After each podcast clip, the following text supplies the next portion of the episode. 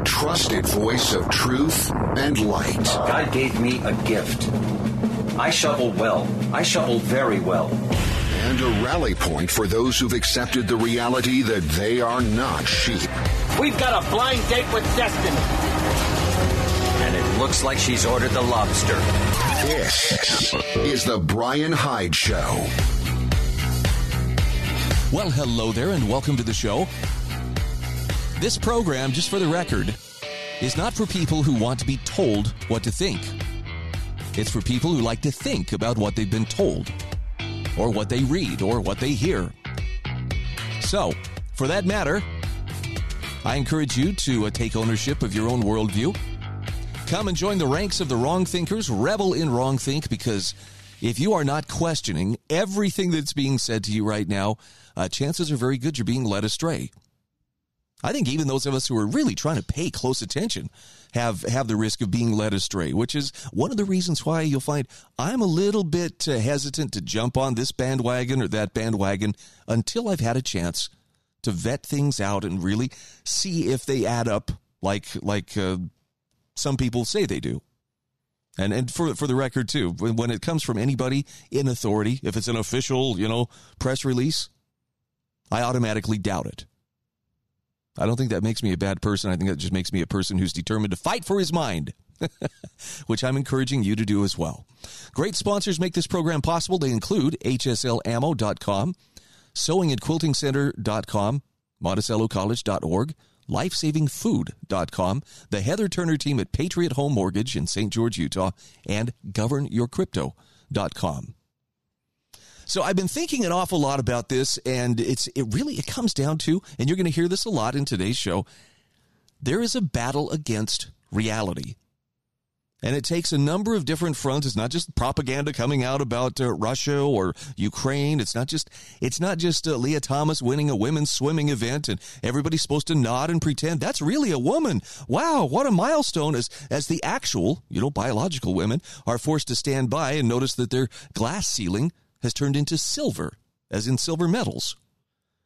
It's it's a whole I don't know how to describe it. It's virtually every aspect of our lives. It seems like someone is trying to either force us to say things that are not true or to acknowledge things uh, as true, which clearly are not true, or just simply to mislead us and prevent us from getting too close to the truth. What? Is that the Hunter Biden laptop? Oh, well, we're going to talk about that as well.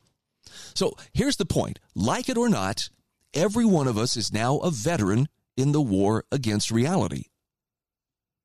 Got a great article here by Rajan Laad, and uh, it kind of starts in. Let's let's dig into the Hunter Hunter Biden affair here. After rigging the election, the media attempts to rig your mind. Now, see that right there is going to cause some people. Wow, are you questioning the elections? Well, why not? Listen to listen to this piece and then tell me that there shouldn't be at least some questions, maybe some doubts as to whether it was really the most honest, transparent, and above board election in our lifetimes.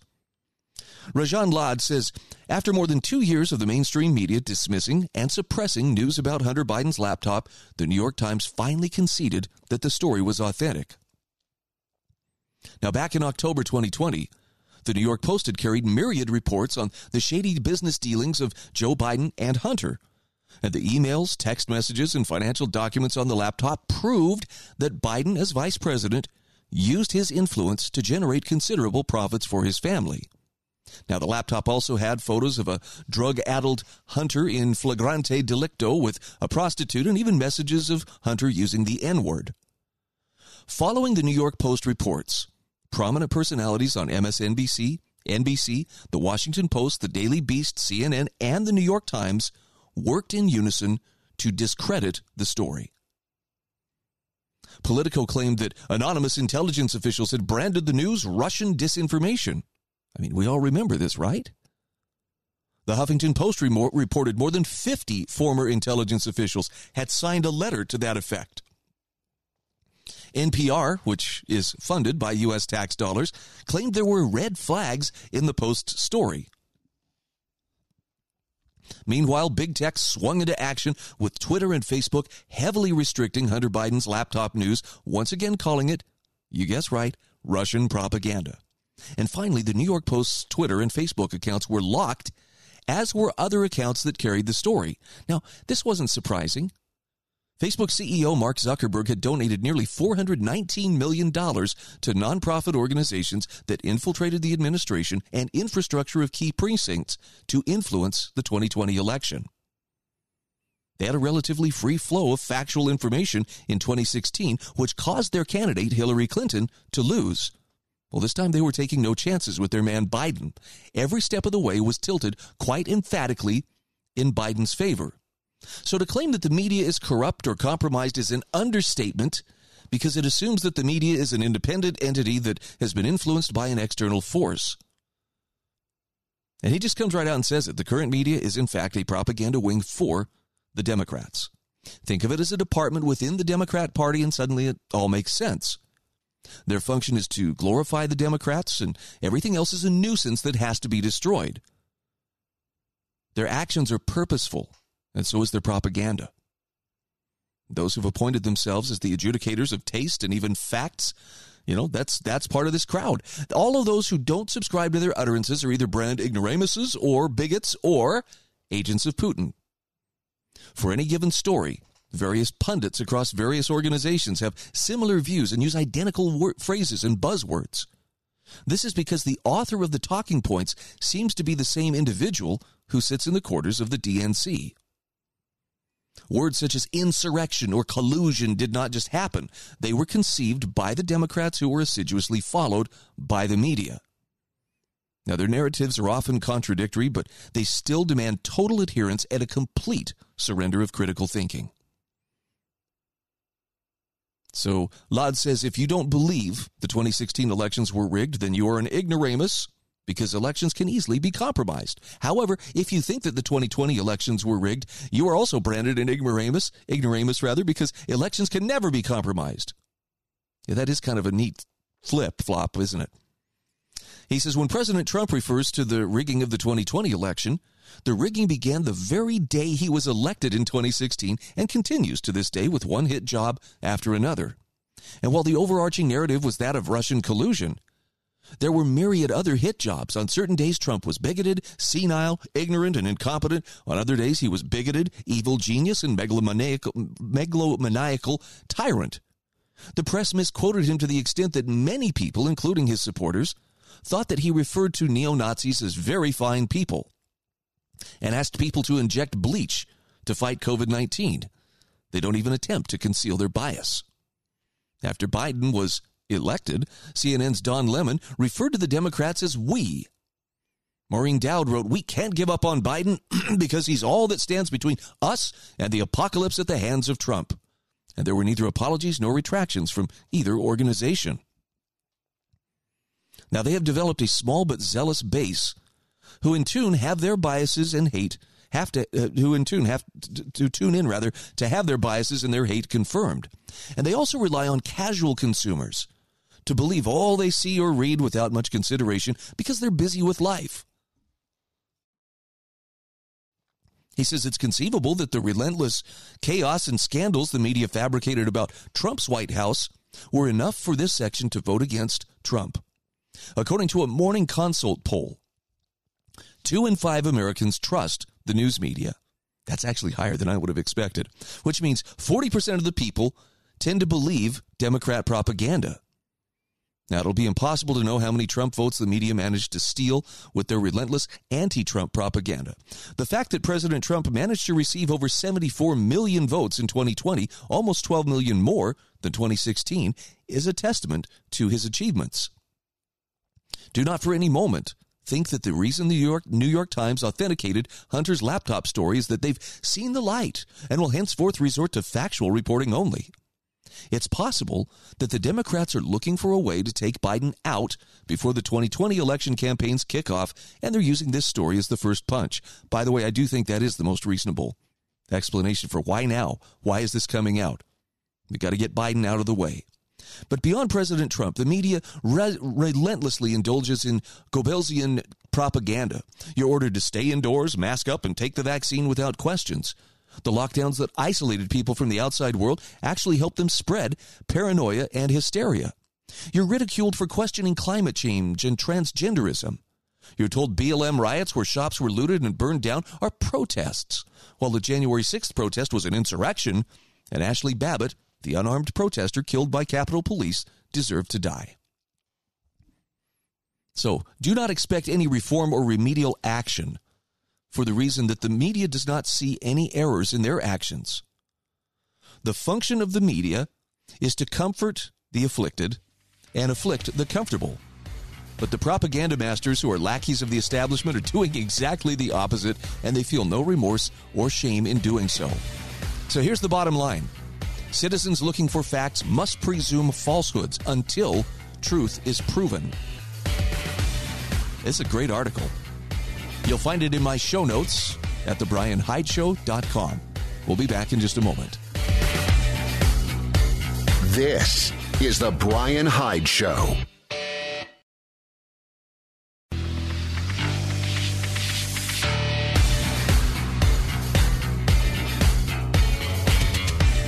This is The Brian Hyde Show. Hey, welcome back to the show. I hope you'll take the time to visit my show notes and especially pay attention to the sponsor links. In fact, if there's one that I would ask you to click on, I want you to click on all of them, but one in particular would be lifesavingfood.com. If you're looking for ideas for uh, getting your food storage program shored up and, and nice and solid in the face of some of the difficulties and some of the challenges that are approaching and actually are currently upon us, I mean, come on, this, you know, four and five dollar gas is nothing to sneeze at. But uh, yeah, you'll find a lot of solutions there. You'll find some great prices and you'll find some nice ready made ways to, to get yourself stocked up for difficult times should they come upon us. And the prices are never going to be better than they are right now. That's lifesavingfood.com. Well, the the issue of transsexual individuals in women's sports is uh, front and center after Lia Thomas, this transsexual swimmer um, who used to be a guy, was born a man, and then has uh, transitioned. Won some uh, women's, I think it was the 500 meter event, uh, took first place, and you know, of course, it was hailed as, oh, isn't this amazing? Almost as amazing as uh, Rachel Levine. I'm sorry, I'm putting this in air quotes. The, um, I don't remember what exactly, is she the Health and Human Services Secretary? Anyway, um, became the Woman of the Year.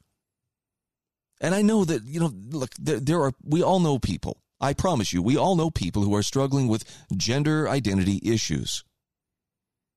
And this is not to tell you that therefore they're fair game and you should uh, treat them poorly and make them feel bad. Mm-mm. The one thing I have noticed, and, and I'm, I'm going to have to say, I only know a handful of transsexual individuals, but there's a couple that I know pretty well. And, and the common thread is the ones that I know have, have had or are dealing with some very severe trauma of some sort in their lives.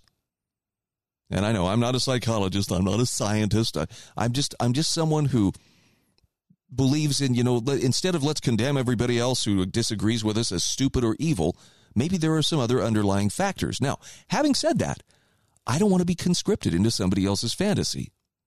Now, that doesn't mean that I won't refer to them by their proper pronouns. If someone asks me, would you please refer to me as, you know, she, her, I'm, I'm going to do it just because they were kind enough to ask. Now, if they come marching up and de- demand, you will not misgender me, homie, don't play that game. I just, you know, I will disconnect and leave them to go find some other person that they can inflict their their trauma upon. But this is a modern version of the emperor's new clothes. We are expected, for the sake of you know, oh well, you know, we gotta we gotta make sure that uh, the emperor doesn't feel you know out of place as he's parading down the street naked. Oh, look at those fine pantyhose! Isn't that just something? Why, it's the finest clothing we've ever seen. And we're being trained to recite things that we know are false or will be targeted. I actually saw a really interesting thread on Twitter, and I'm including a link to this. Thank you for the Thread Reader app for creating this unroll. This is from, uh, uh, I forget the guy's name, Burtex. Anyway, it's something like the woke burrito. That's the that's the guy's Twitter handle. But I want you to hear how he approaches this. And and again, this is not attacking trans people or saying that they are fair game for you know, for our derision or scorn or anything else negative. This is a defense of truth and reality, which it turns out is uh, really under sustained attack. He says, when people say trans women are women, I don't think many of them actually believe it. Some of them say it because they're afraid not to say it. Others say it because they love making others afraid of not saying it. I mean, I just saw this in a, as an aside. I saw this in a Facebook thread over the weekend. Someone had posted something about the again swimmer Lia Thomas winning, and and uh, here came a dutiful little uh, um, you know virtue signaler to, well, this is so divisive that you would even point this out, and you know, and trying to pick fights and pick arguments with people um, who just simply say, look, the reality is that uh, the reason this individual won is because physically this person was born a male. And I don't mean to be, you know, I don't mean to be too insensitive here, but years down the road, when Lia when Lia Thomas has passed away, should you know this this individual's bones be studied by an archaeologist, that archaeologist is going to conclude this was a human male. How can they tell? Huh. Because that's what archaeologists do. They know the bone structure. They understand. You know, males are built differently than females. So back to the to the Twitter thread. The woke burrito says, in a way, the whole statement of trans women are women sort of functions as a tool for social control. It's almost like a religious sacrament, a pledge of allegiance and submission. When you say it, you prove you are willing to abandon the truth to either achieve or keep your in group status. You're letting other people know you won't be trouble. You won't question anything, no matter how absurd anything gets. You're a true believer. The emperor's new pantyhose look amazing to you. Now, if you have authoritarian tendencies, trans women or women must seem incredibly appealing. Imagine having the power to get other people fired for not believing in false statements. Two plus two is five, and anyone who disagrees is a bigot and should lose their job. Can you imagine having that power? Well, guess what? It's a lot, a lot of people have that power right now. It's kind of like that part in 1984. How many fingers, Winston? Stating the correct number of fingers gets you punished. Accepting the falsehood gets you rewarded. A. Humans cannot change their sex. B. Humans can change their sex. Claim A is objectively true, but it might get you fired. Claim B is objectively false, but it might get you hired. So when people say trans women are women, it's useful to remember a lot of them don't actually believe that. They say it either out of fear and compliance or in order to remind you that they have power over you, even if it's the power of guilt of look what a good person I am and you're not. But what's the big deal? Why can't you just be nice and play along? Well, here's the answer. Because if they can make everyone submit to this foolishness, it eventually becomes a religion as as even children are raised into believing this sacred thing that no one can question. And it has consequences. When we establish false premises, we will inevitably run into false conclusions and contradictions. Bad policies will ensue. Women will find themselves housed in prisons with male inmates. Women's sports will become an outright farce. This has already happened, as we've seen. But most importantly, adopting these falsehoods under social coercion will outright distort our very relationship with reality itself. This isn't just a false empirical claim about reality where new evidence could theoretically overturn the verdict on truth. This is about messing with conceptual truths, like 2 plus 2 equals 4. When definitions of words and concepts can be changed prescriptively overnight to reshape reality, we not only lose our ability to think, but we lose our ability to our ability to speak rather, but also our ability to think. So if they can make you believe men can get pregnant, they can make you believe anything. Most people don't believe such statements, yet an alarming number of them are willing to pretend that they do. Where do you think we end up with that? They're already teaching such statements to children at school, and you better believe those kids don't get to ask questions or disagree because these statements aren't even presented to them as empirical claims, but as moral ones. So the conclusion is we are looking, we're witnessing at, or we are witnessing rather, the birth of a new religion. In fact, I'll take it one step further. Because we are being required in the name of that new religion to put something above reality to where it cannot even be questioned. It's a form of idolatry.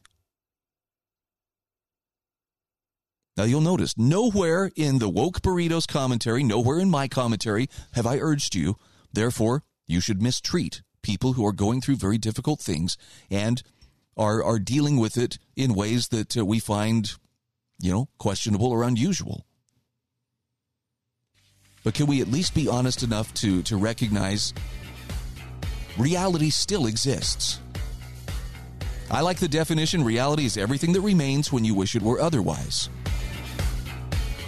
And all I'm asking you to consider is before you go along to get along, ask yourself how much does reality matter to me? And maybe be reluctant to let them pry your cold dead fingers from it. This is The Brian Hyde Show.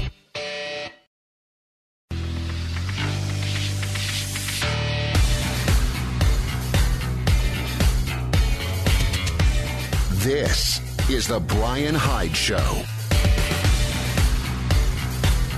Hey, welcome back to the show. Take a quick look at my uh, website, and you will notice a little button at the top right hand corner that says Buy Crypto. And in particular, I'd like you to click on governyourcrypto.com. I think it should be pretty clear by now that uh, there's there's a pretty strong move to convert uh, from a society in which cash is sometimes used, although a lot of our business takes place, place digitally. We are seeing a very strong push toward a central bank digital currency. And as I've talked about on this show, the, the danger is you lose all privacy, you lose all monetary freedom under such a situation. Crypto, despite all the attacks on it, is still keeping the door open to you controlling your assets or a portion of your assets, such as you put it into crypto. Might be worth learning a little bit more if you decide to pull the trigger. GovernYourCrypto.com can get you on your way. You know, the Hunter Biden laptop story really should be a much bigger deal, and not because of the salaciousness of the images on his laptop, but because of what it reveals about the deceptive nature of the American press. I know I'm beating the drum here. You can't trust the American press. But it's not just a matter of I disagree with them and therefore whatever they say are wrong. It's a matter of people who are trying to lure us into a false sense of reality to keep us separated from reality. Sounds like a pretty good way to gain control over masses of people. And the fact is, there are a lot of people who seem to fall for it. Quoth the Raven's uh, Fringe Finance is a great website worth checking out. And I appreciate uh, ZeroHedge.com republishing one of their recent uh, articles about how the Hunter Biden laptop story turned out to be true, but nobody's been held accountable. The article says it turns out that the party who spent four years accusing President Trump of Russian collusion performed a massive cover up for Joe and Hunter Biden heading into the 2020 election that they have yet to be held accountable for. And this mainstream media dishonesty has become so common. He says it's part of the reason why I was insistent the mainstream media is losing the fight of its life earlier this year. The media's predictability is becoming so blatant that it was easy to figure out that COVID would be a non issue in 2022 and that we would experience what he called the great COVID pivot of 2022. And I have to admit, Quoth the Raven was dead on on each of these. But now we're backtracking on what turned out to be more false claims of Russian collusion. Go figure. He says, I remember speaking to my father around the time that the uh, of the uh, of the election and about that Hunter Biden laptop story where presidential candidate Joe Biden's son's laptop was found to contain proof that the former Biden sold his influence to China while his father, the latter Biden, was vice president of the United States. And in the midst of an ongoing media cover up of that story, Quoth the Raven says, I also remember talking to my father about former Hunter Biden business partner, Tony Bobulinski, coming forward and blowing the whistle on the Bidens in an effort to get the public to take notice. Instead, Bobulinski was only given airtime by Fox News' Tucker Carlson and otherwise was shunned and ignored by the rest of the left leaning media. Now, we'd both watched Bobulinski's interview and found him to be extremely credible. Quoth the Raven says, I remember my father saying the censorship of the story and the story itself combined could be the biggest political scandal of all time.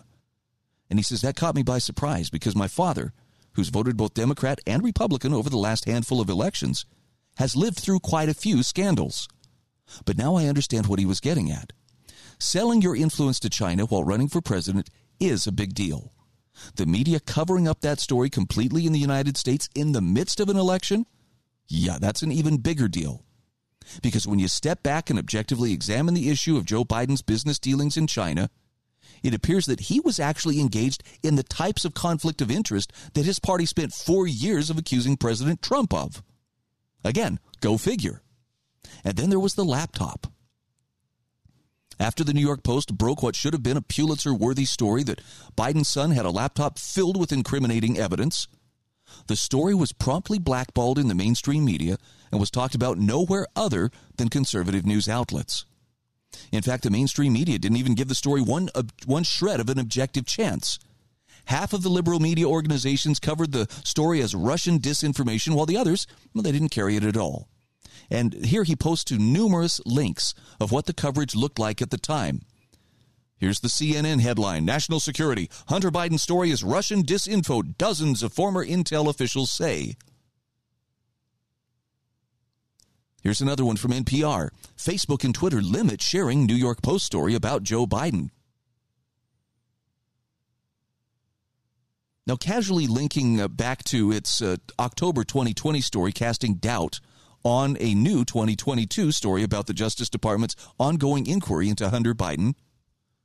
Here's what the New York Times wrote quote, People familiar with the investigation said prosecutors had examined emails between Mr. Biden, Mr. Archer, and others about Burisma and other foreign business activity. Those emails were obtained by the New York Times from a cache of files that appears to have come from a laptop abandoned by Mr. Biden in a Delaware repair shop. The email and others in the cache were authenticated by people familiar with them and with the investigation. End quote. Now, for a party that's always crowing about transparency and democracy, and a party that constantly labored about the importance of freedom of press during the entire Trump administration, the liberal media did an abhorrent job of missing what would have objectively been an earth shattering story ahead of a presidential election. And that tells you everything you need to know about the journalistic integrity of large media outlets in this country right now. Quoth the Raven says, as my mom would rightfully say, every station has an agenda, the left wing ones and the right wing ones. But perhaps this agenda could have just meant that MSNBC or CNN actually covering the laptop story with a bit more of a favorable spin for Biden. I mean, it shouldn't mean totally ignoring the story ahead of an election and then pretending like the events in question simply never happened, right? The worst part of uh, this type of behavior from the media isn't just this one story. We're seeing all types of narratives being protected and facts being ignored when it comes to the pandemic. I mean, look at what an absolutely bat crap crazy job the hysterical media did covering ivermectin after Joe Rogan got COVID. People were banned from social media and scorned for suggesting the virus may have come from a lab. Now it's the media's leading hypothesis. Would anyone be surprised to see a pivot on ivermectin now? Quoth the Raven says, I wouldn't. The point is, the laptop story was objectively a material story, no matter what party you belong to. At some point, one would hope that the story's merits would move the needle far enough that even left wing news organizations would have given it perfunctory coverage. But instead, they did something nefarious. They covered it up. And while anybody with common sense at the time would have told you the laptop story was likely true, who's going to take 200 photo who fake 200 photos rather of a presidential candidate's son smoking meth in his underwear? Admitting it now after the fact as the president's son parades around selling his art for 500,000 bucks a clip is both insulting to our intelligence and embarrassing for your respective news organizations. So Quoth the Raven says finally, Remember, every time the left tries to lecture you on the importance of journalism and accountability, maybe you can ask them to start by examining the organizations who were never held accountable for ignoring what uh, my dad rightly referred to as one of the biggest political scandals of our time, of all time, rather. It's a great time for the media that spent four straight years focused on pointing the finger at former President Trump for anything and everything to realize that three more fingers are pointing back at them. Like many on the left, they've become what they claim to hate. Okay, so let's put this into some perspective here. Okay, what does this mean for you and me? Does this mean we sharpen our pitchforks, we light the torches, and we go and, you know, hold the media accountable? No. No, although I, I do see a day when, when the media is likely to get the treatment that uh, some people apparently are getting in Ukraine right now.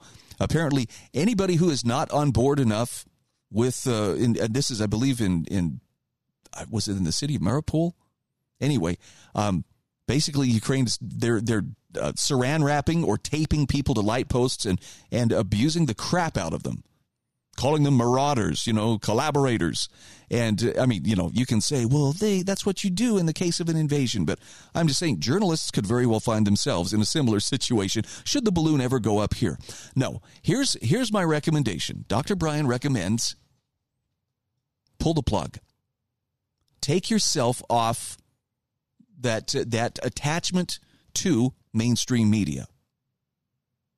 Now, this doesn't mean that you're, you know, burying your head in the sand. It doesn't mean that you're just ignoring everything that, that causes you uh, discomfort. It means you're making a conscious decision to re- reject or withdraw your consent from those sources of information that don't bring some kind of light or encouragement into your life. I trust you to make that decision. Notice I'm not telling you, you know, you have to do this. I'm just saying if you want to keep your peace of mind, if you want to keep your grip on reality, this is something you ought to be willing to consider. Disconnect from the matrix. Don't give them power to manipulate your thoughts. Don't give them power to manipulate your emotions. Take it away from them by turning your back on them.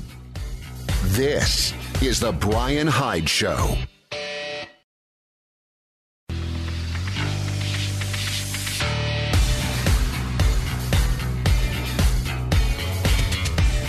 This is the Brian Hyde Show.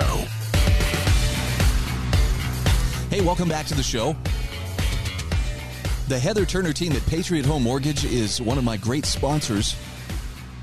And if you find yourself in the market for a mortgage, whether it's a VA loan, a traditional loan, a reverse mortgage, maybe even refinancing your existing mortgage, you want to get in there before those interest rates go any higher, this is uh, this is who I want you to talk to. You can click on the email link I provide in the show notes. You can also call 435-703-4522. Talk to the Heather Turner team at Patriot Home Mortgage to quickly get the loan you need at the best rates possible.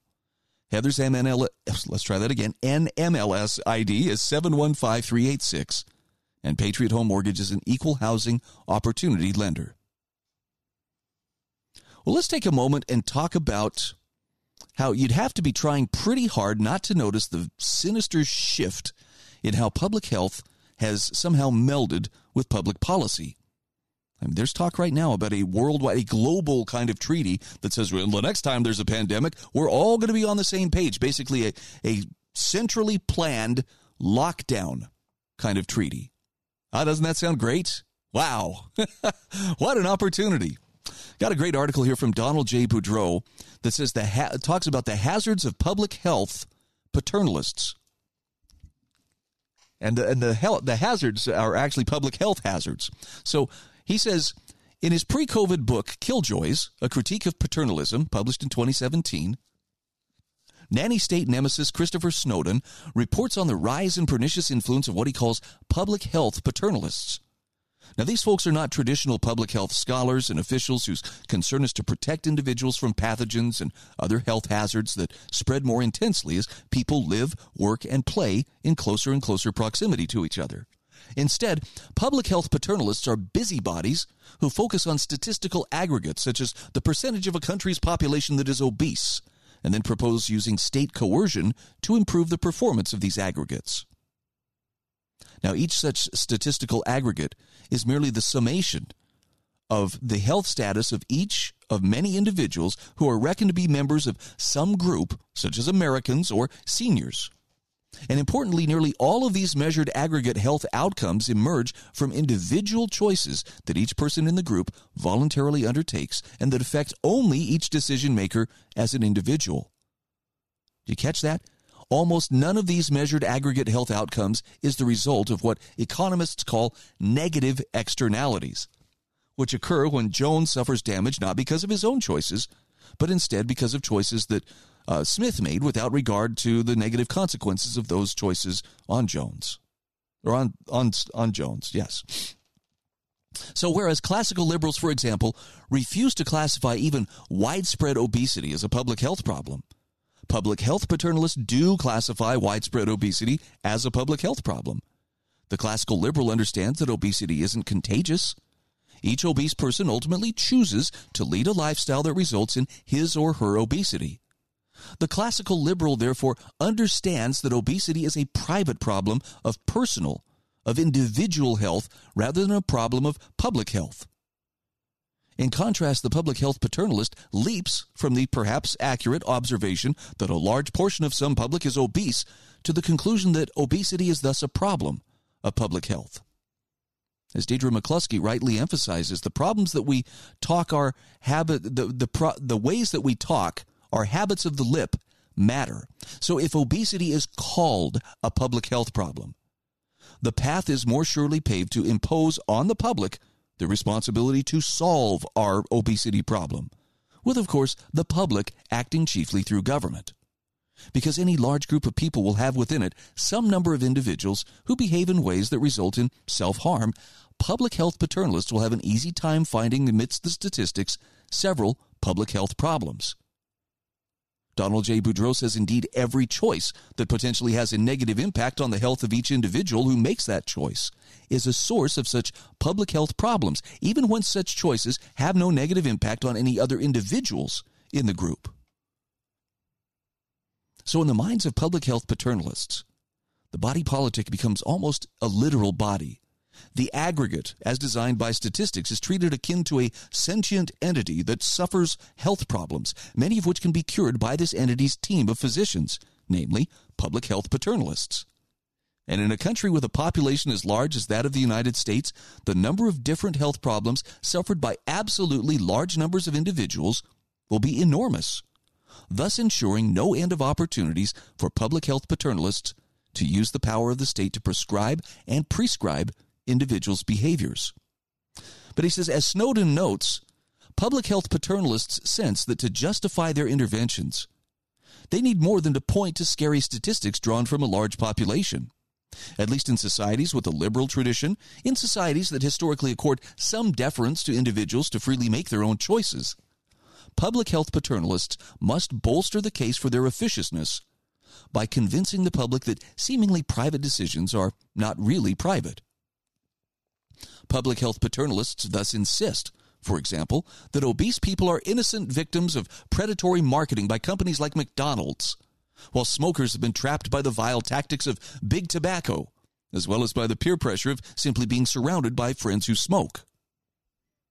He says, according to public health paternalists, therefore, no, almost no decisions that affect individuals' health are truly individual. Nearly all such decisions are either heavily determined by the actions of third parties or themselves affect the choices of unsuspecting third parties. Nothing is personal and private, everything is political and public. Oof. That's a pretty accurate description because according to public health ex- paternalists rather, a, va- a seemingly vast let's try that again, a vast array of seemingly private decisions are both the results of externalities and themselves the cause of externalities. The work of public health paternalists is plentiful, and while the power these experts require to protect the health of the body politic is also vast. This, this perversion of classic public health into public health paternalism is alarming. Donald Boudreaux says as public health paternalism comes to dominate the field, persons attracted to study and practice public health will be, in contrast to traditional public health scholars and officials, far more insistent on expanding public health's domain. Public health paternalists will excel at the dark art of portraying as public and hence as appropriate targets of government regulation many activities that traditionally and correctly are understood as private and hence not appropriate targets of government regulation. Now he asks how much of the overreaction to COVID 19 is explained by the rise of public health paternalism. Donald J. Boudreaux says, I suspect an enormous amount. Public health paternalists are not only already primed to misinterpret private choices as ones that impose negative externalities on third parties, but they're also especially skilled at peddling their misinterpretations to the general public.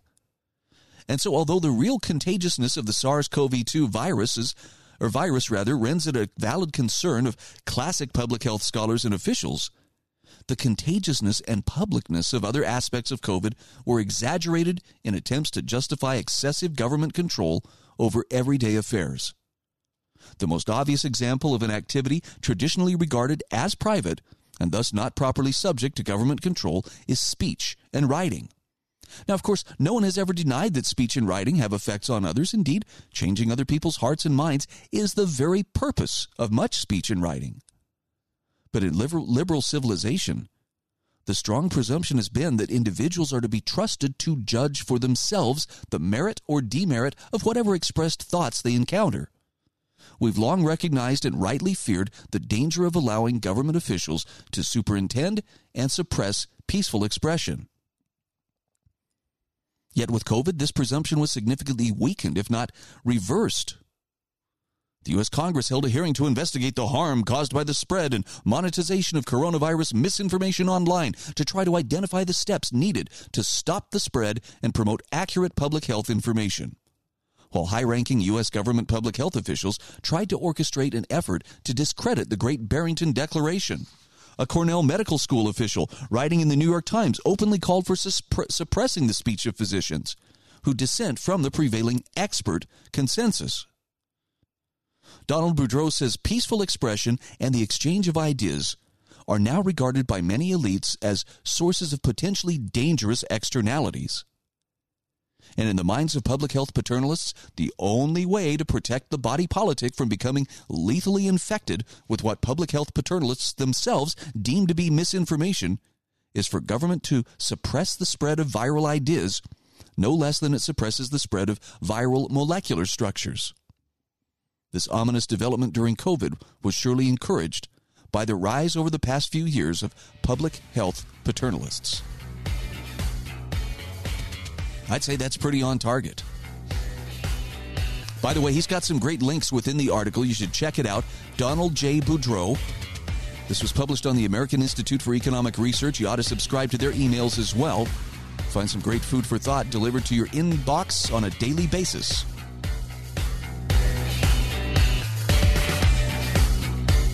This is the Brian Hyde Show.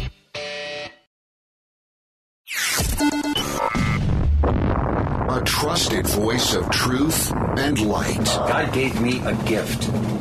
I shovel well. I shovel very well. And a rally point for those who've accepted the reality that they are not sheep. We've got a blind date with destiny and it looks like she's ordered the lobster. This is the Brian Hyde Show. Well, hello there, and welcome to the show, my fellow veterans of the War on Reality. Yeah, I don't know exactly when we were drafted, but uh, we are definitely in the trenches together on this one. Thanks for joining me. Thank you for uh, thank you for considering my sponsors as well, who make this program possible. They include sponsors like sewingandquiltingcenter.com, lifesavingfood.com, monticellocollege.org, governyourcrypto.com, the Heather Turner team at Patriot Home Mortgage, and also hslammo.com. So here's a question for you. Have you ever heard of the Great Uncleaving? I kind of sounds vaguely biblical, doesn't it? Uh, it's a fascinating take on why the time has come to withdraw your consent and, for the sake of your family, to separate from the system that is doing its best to destroy you. This is uh, published on lewrockwell.com, and uh, it's the, the author is listed as Southern Catholic Mom. And here's the subtitle. It is time after over two years of unchecked government tyranny and unsinged, I'm sorry, unhinged insanity on half of, of half of the population for the great uncleaving.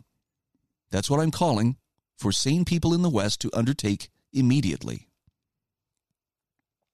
So here's what Southern Catholic Mom has to say It is time for us to uncleave from those who worship the COVID religion, the mandate religions, the face masking and face covering religions, the jab or job religions, the BLM religion, the blood libel against white people religions, the snuffing and assisted living and hospital religions, the kinky and degenerate religions, the gardening and self sufficient hating religions, the government schools loving religions, the war loving religions, the cop and soldier worshiping religions, the government and government employees worshiping religions, and all other human hating religions. By the way, she says, please feel free to add to this list. Now she goes on to say, we the sane and the good We'll have our own hospitals and our own sane, compassionate medical care systems. We will lovingly and inclusively care for young and old. We refuse to warehouse them into centers, schools, and homes where they are segregated away from family, friends, and community. Then there's the matter of schools and their endless propaganda. Do you really trust the schools? Federal zones where you, the parent, are prohibited, just like drugs and guns are prohibited? Are you, the parent, just another controlled substance like drugs or guns? To the schools, you are. Who gives the government entities that control? Well, she says you, the parent, do. Whenever you step into a federal zone or hand over your child to the government employees, bus drivers, janitors, lunch ladies, counselors, testers, coaches, librarians, teachers, administrators, etc. Stop using their free services and facilities. Withdraw your children from schools now. Now, I have to add this as, uh, as an aside. First of all, because my wife is a public school teacher, and, and so I just, I have to make this clear. Not all school districts are created equal.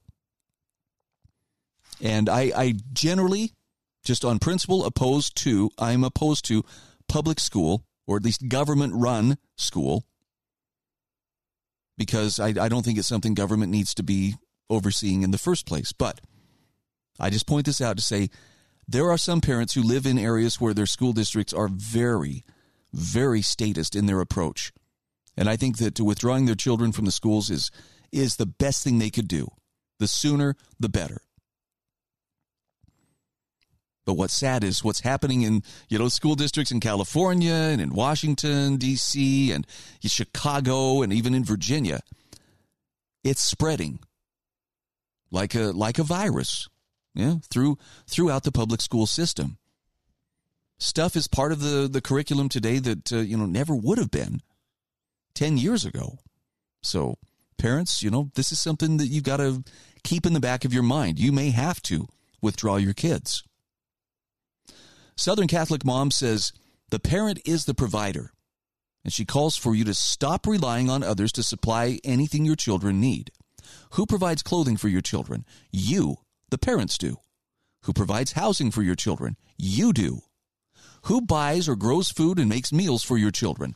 You do. Who provides the education of your children? Do you? The fact is, you, the parents, are just as responsible for your children's education as you are for their food, clothing, and housing. So she says, take full responsibility and educate your children at home. Stop using excuses. Stop mooching off taxpayers for free education and free services. Stop subjecting your children to other people's ideal of education. Do you really trust what's being done to your child behind the walls of schools? Did you really intend to get married, create children, care for them in the womb, and then hastily turn them over to government paid pension seekers and government schools for 13 to 18 years of their lives? Now, there's also a warning here about private and religious schools. She says, just so you understand my observations over my last 30 years of rearing my own children and privately tutoring other people's children, virtually all private and religious schools are just government schools plus tuition. She says many private and religious schools teach the same rot and rubbish. They toe the government lines, they seek approval, accreditation, licensure, permission papers, and social justice points. They all happily obey government mandates, whether the parents ever signed up for it or not. This is who we are, the schools intone, as if they speak for every individual. The private schools often accept government grants and other monies. Private and religious schools are headed by left liberal progressives, often hired not from local talent, but from California progressives or up east liberals with big credentials behind their names. Private schools also use retired public school teachers, retirees who are fat with their early retirement pensions as teachers and other employees within the private schools. This means the government retiree brings their parasitic existence and beliefs with them. They continue to indoctrinate other people's children. They continue to pull in their tax fed salary in retirement. Increasingly, government retirement pay is seamlessly the same as the government employment pay was. Retired government teachers haul in retirement pay and at the same time take employment pay at the new school. Southern Catholic Mom says avoid these people at all costs. The point here is you cannot proxy out your parenting. Whatever happens to your child while in the custody and care or abuse of any other entity, even for a minute, will stay with your child forever. Whatever abuse or indoctrination that is set upon your child is your fault. Period. You cannot proxy out your parenting. Not ever. Not until your child is old enough to thoroughly understand how to protect himself, and that age varies with each child, but she says, in my experience, it is not until age 15 you must protect and teach your child how to survive. You should want to be with your own children, an extended family. You should like your own children. Like it or not, you are your child's best advocate and his last line of defense. You should especially know who your children spend time with, especially for sleeping overnight or going away on trips. You or a trusted family member should always chaperone your children, especially if they're under the age of 15. Our greater American society is not our individual culture or our family culture. We need to return to the basics, and that means return to centering our social lives around family and our own family's culture, traditions, and ways. Ultimately, we would do well to have larger families, certainly more than the 1.7 children people are having presently. And the same responsibility on our part is true for our elderly. We owe them undivided and loving care when they ask for it or truly need it. Do you want to visit grandma in the sane, compassionate assisted living, cared for by honest, trained, loving people? Or do you want to accept that she will be forever separated from her family because McCovid infinity? Better to have our own facilities and our own people caring for us at the end of our lives. Now, this is a hard truth for anybody to even consider, but Southern Catholic Mom says this is a necessary divorce. Unfortunately, just like when church congregations divorce over ideological differences, the betters usually have to leave behind the facilities and infrastructure to the lessers. The betters almost always have to leave and build anew. But she says, We shall live and flourish. We shall have healthy marriages and loving families. We will build exclusive communities and living spaces for us. We will educate and care for our own children and descendants. We will write our own histories. We will celebrate and conserve our cultures. We will live in harmony and peace as the Lord provided us. We will reject and segregate out the upstarts, rabble, and troublemakers, the change makers, the outsiders who hold dual loyalties, and those who just want our genocide.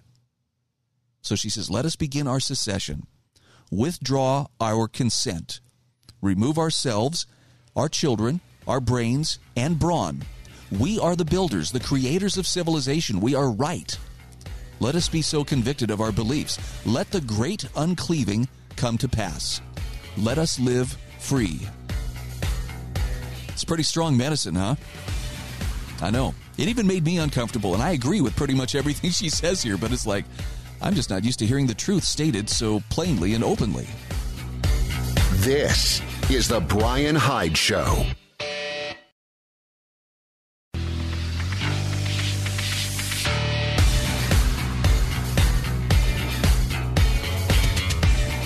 This is The Brian Hyde Show. Hey, welcome back to the show. Please take the time to click on the link, sewingandquiltingcenter.com. It's provided in my show notes. And if you are blessed enough to live in southern Utah, maybe you should take advantage of that fact and get yourself down to the Sewing and Quilting Center and see for yourself why they are the one place that you must know if you are serious about sewing, embroidery, long arm quilting, keeping your machines running if you already have those items, or just to purchase your supplies, or to gain the skills to use those machines to their best potential. It's all right there under one roof, a family owned business. Teresa and Eric Alsop are the owners. Wonderful people, there to help you. And really, just it's a it's a super comprehensive business that can take care of you from start to finish. Very proud to have them as a sponsor. I hope you'll take the time to get to know them a little bit better. So again, I'm back to the idea of reality. And I've got a great article here from the Good Citizen, knocking another one out of the ballpark here. Now, this is uh, titled to, to Be or Not to Be Influenced. And if you consider yourself or if you aspire to be an influencer at any level, if you're just trying to make your influence felt, this is something you really ought to consider because it gets down to the question of why do we do what we do? The Good Citizen starts with a quote from Ramana Mar- Maharshi. Sorry, that's a name that didn't come easily to me. There is no mystery greater than this. Being in reality, we seek to gain reality. We think there is something hiding our reality and it must be destroyed before the reality is gained. A day will dawn when you will laugh at your past efforts. That which will be on the that will be that which will be on the day you laugh is also here and now. Now the good citizen says all around us the world is changing quickly. Historically, fast changes like we're witnessing have resulted in profound shifts in art and culture, new questions about how we live and why. And even as existential contemplations about wrong timelines and a nostalgia for the not so distant past. Yet nobody likes to revisit the past and sulk in regret, and people yearn for the positive and optimistic pieces of information that may help guide their choices for the future. Amen to that. Nothing in our world is more positive and full of optimism than our great digital performers, our super selfie wonders, the digital nomad philosophers of our time who roam this great earth in search of the perfect vlog setting to elicit the jealousy and envy of their millions of disciples. Yeah, that was a pretty good uh, slap. now, in ancient Greece, philosophers were revered celebrated for their clarity of reason and logos, their objectivity and wisdom, and they had tremendous influence over the population. But the good citizen says today we celebrate our own philosophers, visionaries, and mavericks who also have tremendous influence over the population. Instead of deep insights into one's character or morals or concepts like justice and democracy, they offer us so much more than those philosophers of ancient Greece. Watch one of them pull a bikini strap from her hip while tilting her head back into the sunlight, or swing from a rock cliff for the perfect magic hour shot to influence others and gain clout. It's something that a society, as a society, we just can't put a value on. That's something for marketing companies and talent agents to do. As mere mortals, we are simply left to observe with awe and wonder at all their spectacular talents and abilities and simply click that like button to show how much we love their digital performance. But it's not enough anymore to simply click that like button to show some love. The beautiful bastards or followers of one digital cult or another must smash that like button to show their admiration for the spectacle of digital magnificence that will be on display even if they are yet to witness it. They are so certain it will be terrific because they're a dedicated follower who activates those notification bells to be alerted each time a new performance is transmitted the activation a, Pav- a Pavlovian trigger for the follower to reflexively obey in their desire to be influenced. Now, the influencer is neither human nor chimera. These digital gods levitate above us mere mortals with their performances. They can snap their fingers and change wardrobes instantly while singing an 80s pop tune they just heard for the first time 10 minutes before they begin to choreograph their routine. They can make objects move before the camera, alter their physical appearances instantly, removing any unwanted natural blemishes and socially inconvenient birth defects. They are chameleon magicians capable of inspiring millions of strangers around the world who, after smashing that like button, are left to contemplate the single greatest question people have to contemplate today to be or not to be influenced. Now, the good citizen says it is dangerous to refuse to be influenced. This is a reckless and isolating choice one must not make lightly without first considering the ramifications. Choosing not to be influenced means choosing to devote attention to those who are not chameleon magicians with millions of followers. This will result in fear of missing out on their performances. Pop culture staples worthy of being emulated, if not simply watched over and over again for the sheer beauty and wonder of the creation. This choice is not to be influenced This choice not to be influenced, rather, will result in social isolation and re- will result in strange looks from the masses of the influenced who cannot ponder any of the reasons why one would refuse such a state of euphoria in the presence of digital greatness. Now, the good citizen says not all performances are feats of physical transformation and wondrous spectacle. Some require the subtlety of simply writing a script to be read to the audience as a voiceover. They're usually profound contemplations of a journey in life and the present state of the world as only the eyes of an influencer can see it. Take the young Canadian couple who perform under the moniker Boho Beautiful on YouTube and risked it all years ago to transmit yoga routines and bohemian travel adventures to their audience of millions. This was most definitely not an opportunity to exploit the figure of the female half of the duo by squeezing her svelte figure into revealing bikinis and sports bras to contort her body into yogic poses to send their armies of Reddit coomers into a frenzy of orgasmic release. She is so much more than her body. When she's not tanned and sweaty, flashing her artificially enhanced breasts or thrusting her camel toed mons pubis to the sky, she's busy saving the world with her cameraman boyfriend because both are devout vegans. And if there's one thing we know about vegans besides how they're saving the world, is that they really, really care that you know about them being vegans. But pity the fool who thinks that their limitations stop there. When they're not busy eating all the correct foods to impress upon their millennial and zoomer audiences, they're posing alongside poor Peruvians to exploit for their performances, stopping at the edge of town for a brief cross legged meditation pose. It is here in Cusco, probably, that they're both bothered by some tremendous forces in the world that require their deep insights and reflections.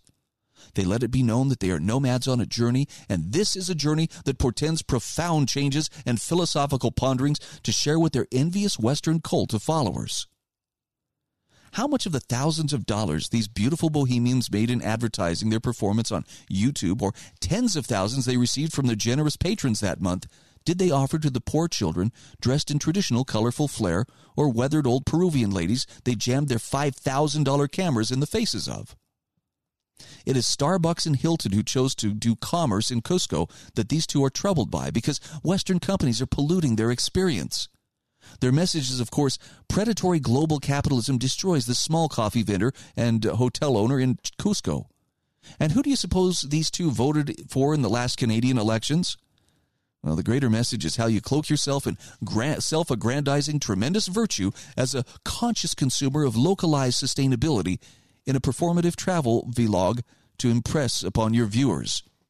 To be or not to be performatively virtuous. Okay, there's a lot more to this uh, to this particular entry, but if you are an influencer, if you aspire to be an in fact, if, if you notice you're being influenced, maybe it's time to rethink why you subscribe to a particular, you know, blog or vlog. Why you would want to do one yourself. The good citizen says, I do not have the answers, good citizens, but if I have your attention, please smash the heart button to show how much you loved this digital performance. And don't forget to smash that subscribe button too. The next performance may be me in a bikini, tilting my head back in the Cabo sunlight, showing my new thigh tattoo of ancient Sanskrit wisdom, and you wouldn't want to miss that either. the sense of humor is there, but there's uh, there's some pretty wicked truth in there as well. Are you using your influence wisely? Are you allowing others to influence you wisely?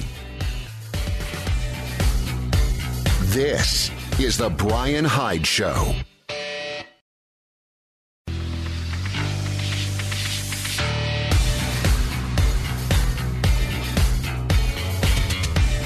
This is the Brian Hyde Show. Hey, welcome back to the show. Do me a quick favor. When you have the time, I want you to click on one of the sponsor links, the one for hslammo.com. And uh, if you uh, if you need to stock up on ammo, just about everybody I know is like, "Yes, I do." Well, consider doing it through this particular sponsor of my show. Spencer Worthington is the founder of HSL Ammo, hardest working guy I know. I mean, he is tireless. He is uh, very innovative and just solid in his approach. And he is doing a lot not only to, to help uh, provide for something that people want, which is good, high quality, new and remanufactured ammo, but he's also providing a wonderful work opportunity for a good uh, chunk of uh, people there in southern Utah. And he's a great uh, influence within the community. There we go. There's that word influence again. Spencer's a good example of someone who's using it wisely. Well, given the choice between following the science and following your conscience, which would you choose? Yeah, you don't have to answer out loud, but a lot of us learned about ourselves over the last couple of years as to how we would answer that particular question. Now, Connor Tomlinson warns us that he says uh, we should not be so quick to forgive and forget the mass information psychosis that was forced on us. Of course, in the name of science. Connor Tomlinson says As the conflict in Ukraine continues, COVID has all but vanished from the collective consciousness of the corporate press. But what lessons can be learned from the two years of gaslighting, fear mongering, and misinformation propagated during the pandemic? Dr. Fauci repeatedly urged us to follow the science, going so far as to call himself the personification of science. But that science is defined only by the opinions of Fauci's chosen experts. The same attitude parallels outlets reporting that 270 doctors penned an open letter to Spotify urging they deplatform Rogan for spreading COVID misinformation. Now, upon further examination, only 87 signatories were medical doctors. The remaining 183 included lab assistants, a veterinarian, a dentist, a podcaster, a TikTok teacher, and a cannabis researcher. So the credentials and expertise of an expert he says, is subordinate to the narrative they parrot. Connor Tomlinson says, as cited in Senator Rand Paul's interrogation, the authors of the Great Barrington Declaration were subjected to a coordinated disinformation campaign by Fauci and colleagues. The declaration's a pandemic approach which shields the vulnerable, refuting Fauci's assertions that lockdowns were effective and necessary. An American Institute for Economic Research Freedom of Information request obtained emails proving Fauci conspired with outgoing National Institutes of Health Director Francis Collins to produce Wired and Washington Post pieces dismissing scientific divide over herd immunity. The Harvard, Oxford, and Stanford academics were discredited as fringe epidemiologists posing plans that would kill millions. Now, this weaponizing of the lay press against accredited critics was Fauci's way of fabricating the illusion of scientific consensus on the validity of his pandemic policies. Other dissenting scientific voices were routinely marginalized. Joe Rogan's podcast with Dr. Peter, Doctors Peter McCullough and Robert W. Malone introduced the concept of mass formation psychosis into political discourse. Based on research by University of Ghent professor Matthias Desmet, Malone and McCullough theorized that free floating personal and political anxiety was catalyzed by the pandemic into a form of collective conformity akin to mass hypnosis. This mass hypnosis is leading people like a Pied Piper into complying with totalitarianism. The 20th century was replete with psychological experiments exploring obedience and mind control, such as Milgram's experiment, the Stanford Prison experiment, and the CIA's MK Ultra project. Similar psychological strategies were weaponized by the UK government's Scientific Advisory Group for Emergencies, staffed with psychologists, communists, and those glad they could get away with lockdowns modeled on Chinese government policy. He says the UK Scientific Advisory Council, SAGE, used propaganda to scare citizens into complying with public health decrees. But if peer reviewed research and historical precedent supports Malone and McCullough's hypothesis, why are so called fact checkers and even the White House trying to discredit them? Lay press outlets conspired in similar fashion to Fauci's smear on the Great Barrington's authors to combat spread of harmful vaccine disinformation. Trusted news initiative outlets, including the BBC, Facebook, The Atlantic, Twitter, Reuters, Associated Press, and The Washington Post, have dismissed mass formation psychosis and disparaged and deplatformed Malone. Forbes accused Malone of making unfounded COVID 19 vaccine claims. Now, reminder Forbes is owned by a Chinese investment firm, and James C. Smith, chairman of the Thomson Reuters Foundation, sits on the board of directors for Pfizer.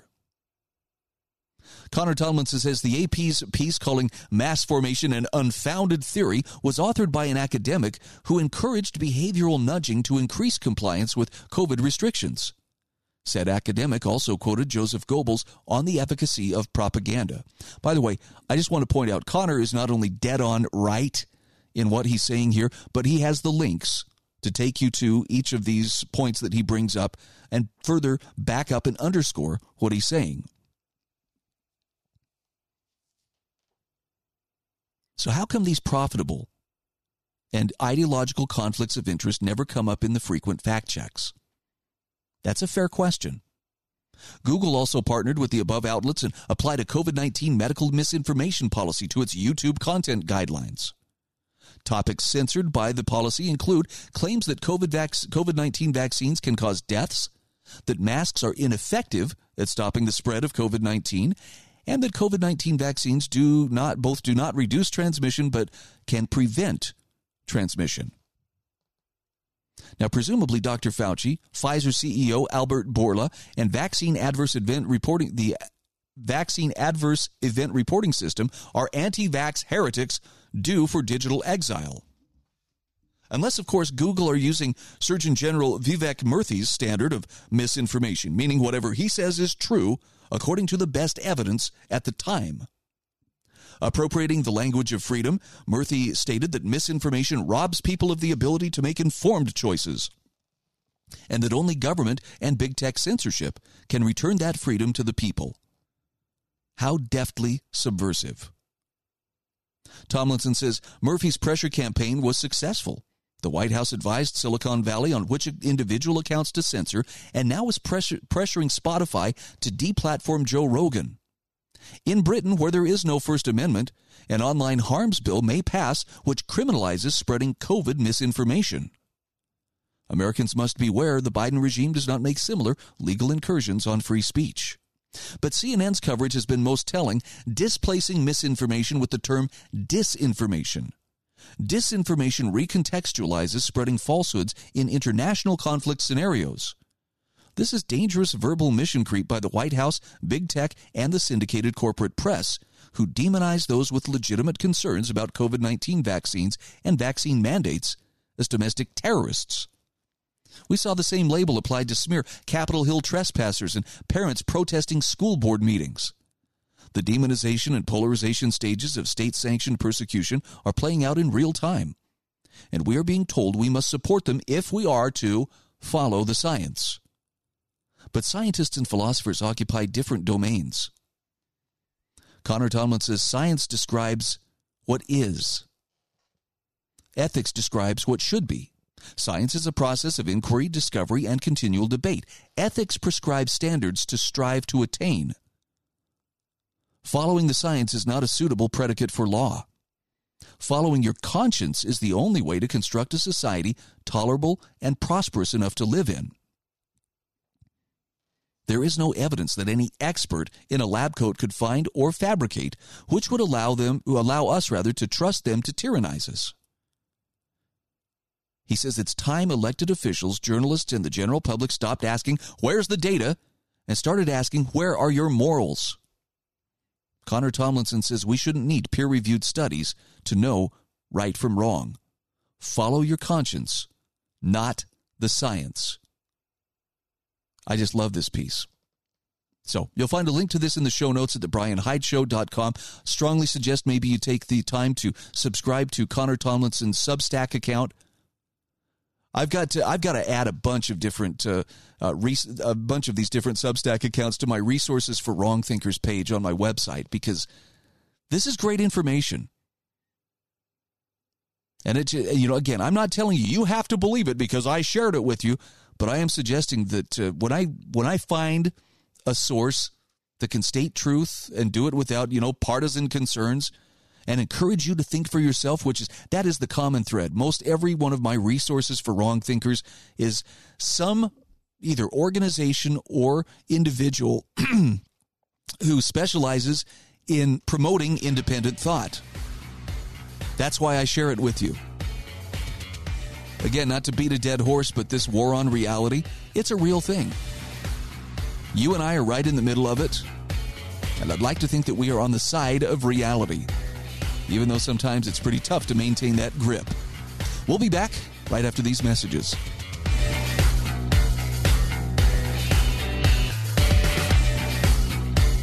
This is The Brian Hyde Show.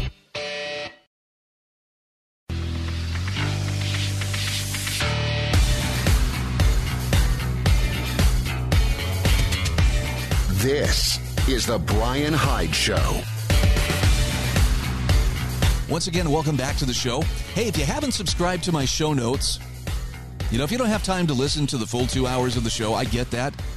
Life is busy. There are many demands on your time. There are a lot of different voices out there, too. Maybe you get tired of hearing mine. That's fine. But those show notes, I always include links to the various uh, commentators and organizations that I'm following to just try to get a better view of what's happening in our world. And to subscribe, all you have to do is go to my website, thebrianhydeshow.com, click on the show notes tab. In the show notes, down at the very bottom of the page, you'll see a great big subscribe button. Put in your email address. And first of all, I promise I will not share or sell your email to anybody else. This is just between you and me, but I will make sure a copy of my show notes lands in your email inbox each day that I do this program. So there you have it. Some more resources to see the world clearly. Why should we be so jealous of the truth? I know, I make it sound like it's a big deal, right? Is this the hill you want to die on? Yeah, actually it is. because it's it's really that important. And and it's not like we haven't seen warnings historically that that uh, truth is something that people who are seeking to gain power and and dominion over others they will suppress truth because it's very inconvenient. It would cause people to doubt their every pronouncement. Got a great article here from Dr. Robert Malone, who says it's just like Orwell warned power is in tearing human minds to pieces. So here is some, some of the news and analysis you probably won't find on state sponsored media. And actually, here's the this is the full quote from, from Orwell, just so we have some context here. This is from 1984. Power is in tearing human minds to pieces and putting them together again in new shapes of your own choosing. Now, Dr. Malone says one of the most important news stories that broke this week was about Hunter Biden's laptop, not because of the contents as salacious and maybe damaging to the reputation of the president as it may be, but for a more profound and disturbing reason. The 2020 election may have been won on a misinformation campaign orchestrated by elements in the U.S. government. Glenn Greenwald lays this out nicely in his analysis entitled The New York Times Now Admits the Biden Laptop, Falsely Called Russian Disinformation, is Authentic. Again, here's a quote from Glenn Greenwald One of the most successful disinformation campaigns in modern American electoral history occurred in the weeks prior to the 2020 presidential election. On October 14, 2020, less than three weeks before Americans were set to vote, the nation's oldest newspaper, the New York Post, began publishing a series of reports about the business dealings of the Democratic frontrunner Joe Biden and his son Hunter in countries in which Biden as vice president wielded considerable influence, including Ukraine and China, and would again if elected president. The backlash against this reporting was immediate and intense, leading to suppression of the story by U.S. corporate media outlets and censorship of the story by leading Silicon Valley monopolies. The disinformation campaign against this reporting was led by the CIA's all but official spokesperson, Natasha Bertrand, then of Politico, now with CNN, whose article on October 19th appeared under this headline Hunter Biden's story is Russian disinfo, dozens of former intel officials say. End quote. Now, Dr. Malone says elements of our government have been engaged in psyops campaigns designed to manipulate the beliefs and thoughts of the American people and these campaigns started long before COVID 19. The New York Post, who was one of the victims of the censorship and smear campaign led by Democratic officials, ex CIA reporters, which usually means current CIA contractors acting in collusion with big tech and the legacy media, also wrote about this in a piece called How Dem Officials, the Media, and Big Tech Worked in Concert to Bury the Hunter Biden Story. You remember the New York Post had its Twitter account disabled for reporting on the completely accurate Hunter Biden laptop story. This is from the New York Post. Everlasting, undying, soul rending shame be upon you, Facebook, Twitter, and Politico, and all the others who covered up, denied, and suppressed this newspaper's true and accurate reporting about Hunter Biden's laptop in 2020. You should be hurling yourselves at the feet of the American people, begging forgiveness. You should be renting billboards saying, We lied. But most importantly, you should be hauled before Congress to answer humiliating questions. These and other information purveyors owe us, not just this paper, but this country, restitution for what now looks like the most egregious and willful fake news scam of our time. This paper's scoops on Hunter Biden's laptop in 2020 were labeled Russian misinformation by Politico, a hoax by Steven Brill of fact check site NewsGuard, discredited by many, many red flags, according to NPR, and a hack and leak operation that had to be throttled by Facebook's Mark Zuckerberg. The Post acted with transparency in explaining to readers how it got the laptop from hell. Moreover, nobody on Team Biden denied the Post's report because they knew or suspected it was true. Every news outlet in the country should have fronted the story at that point. Biden team refuses to deny Hunter Biden laptop story. A few months later, Hunter himself said the laptop certainly could be his, and the media shrugged instead of apologizing. Even in the presidential debate where the matter came up, Joe Biden's comments were not a denial, but simply a deflection. And everybody who reported that he denied the laptop story was guilty of propagating fake news all over again. What he actually said was there are 50 former national intelligence folks who said that what he's accusing me of is a Russian plant. Five former heads of the CIA, both parties, say what he's saying is a bunch of garbage. Nobody believes it except his good friend, Rudy Giuliani. End quote. Now, Dr. Malone says this is what is called a lie in the real world that you and I inhabit, but not in the corridors of Washington, D.C. or state sponsored media. The New York Post article documents that even in 2020, elements of the U.S. government, which some might call the deep state, were engaging in misinformation, translation, lies, meant to alter the outcome of the upcoming election. And there's a good chance that their efforts succeeded and they swayed the election in favor of Biden. Isn't that interesting? You know, I've, I've been asked, why would it come to light now? And I think that's a question that's worth pursuing. And I think it's it, I think it's within the realm of possibility. You know, Joe Biden, I can't think of a nice way to say this, so I'm just going to be very blunt about it.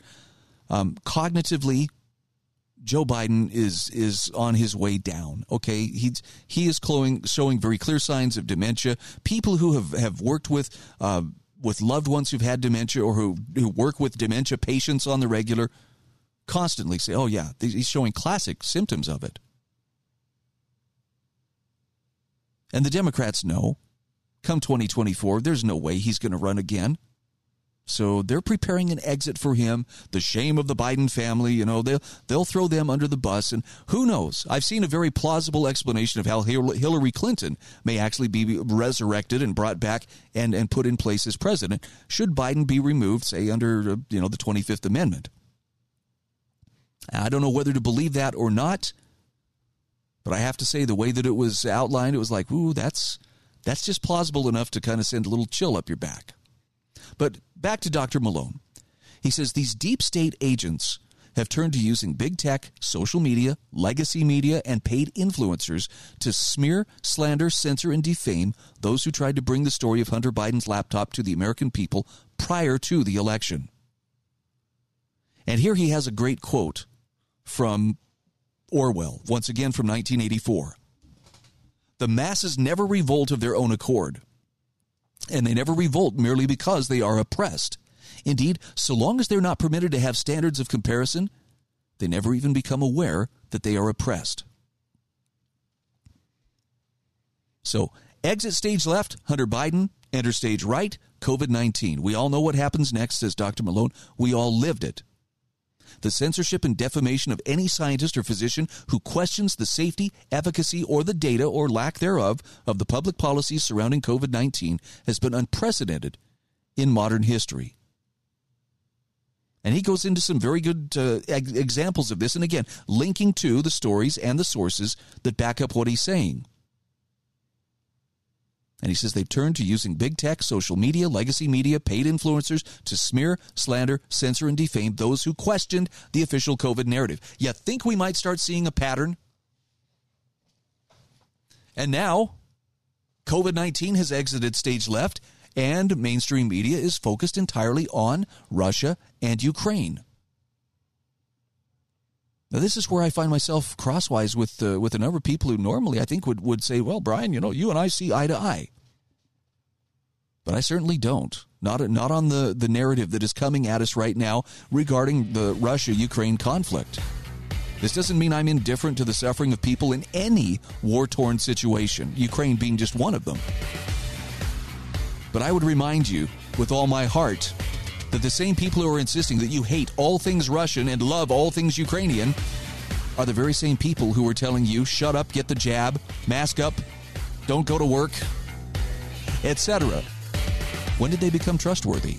This is the Brian Hyde Show.